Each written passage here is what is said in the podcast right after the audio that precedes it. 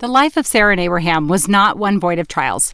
They faced many trials along their path. No doubt those trials worked together for their good to increase their faith in Jesus Christ. Imagine the faith it would take to believe. As we read in Genesis chapter 17 verses 16 and 17, "And I will bless her, and give thee a son also of her. Yea, I will bless her, and she shall be a mother of nations, kings of people shall be of her." Then Abraham fell upon his face and laughed and said in his heart, Shall a child be born unto him that is a hundred years old? And shall Sarah, that is ninety and nine years old, bear? But Sarah had faith. In Hebrews 11:11 it reads, Through faith also Sarah herself received strength to conceive seed and was delivered of a child when she was past age, because she judged him faithful who had promised.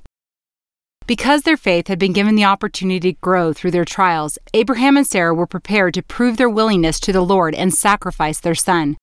They followed the Father's will in faith.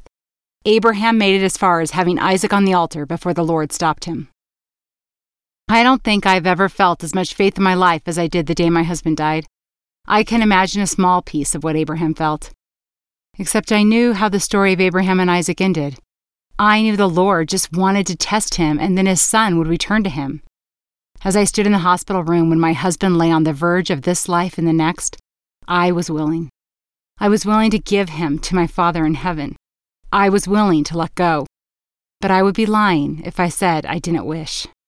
Wish that this was my test, that I had to be pushed just this far, that he was before me about to cross to the other side, and I just needed to prove to the Lord that I would believe him even unto death, that I would trust in him, and then once I did, my husband would be healed. And much like Abraham and Isaac walked back down off that mountain, my husband and I could walk out of that hospital. I guess the difference was that for me, this was just the beginning. For Abraham and Sarah, this was closer to the end of their trials that would prove them qualified for the promised blessings.